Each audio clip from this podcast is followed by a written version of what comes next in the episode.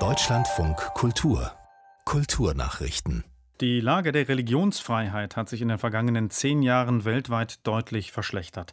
Darauf hat der Beauftragte der Bundesregierung für Religionsfreiheit Markus Grübel hingewiesen.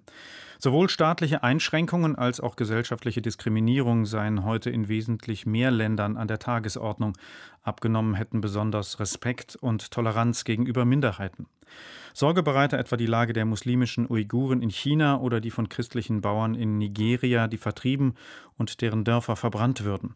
Auch die Religion der Naturvölker im Regenwald sei durch die Vernichtung ihrer Lebensräume bedroht.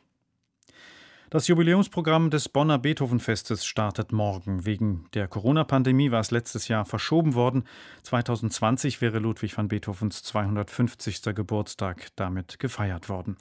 Ein wichtiger Programmpunkt sind auch alle neun Sinfonien in der Transkription für Klavier von Franz Liszt, Festivalchefin Nike Wagner. Wir haben grandiose Pianisten dafür, Scherbakow unter anderem engagiert die das spielen können. Und ich finde, der Franz Liszt hat, ein, der ja überhaupt der größte Beethovenianer war, der hat das sehr schön charakterisiert. Er sagte, meine Transkriptionen verhalten sich wie Stahlstiche zu einem Ölgemälde.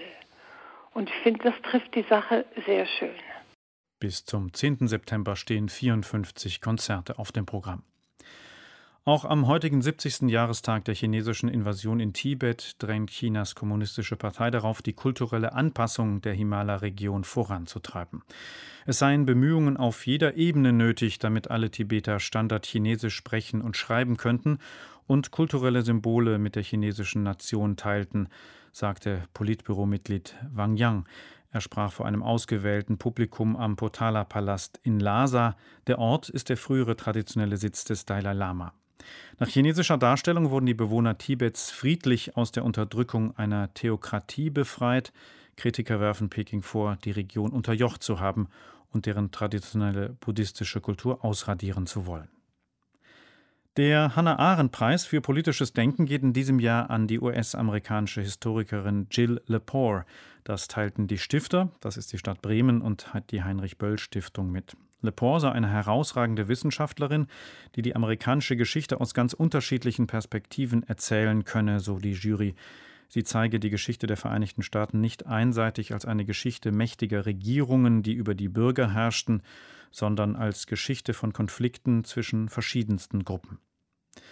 Lepore ist Hochschullehrerin für Geschichte in Harvard. Die mit 10.000 Euro dotierte Auszeichnung soll ihr am 3. Dezember im Bremer Rathaus verliehen werden.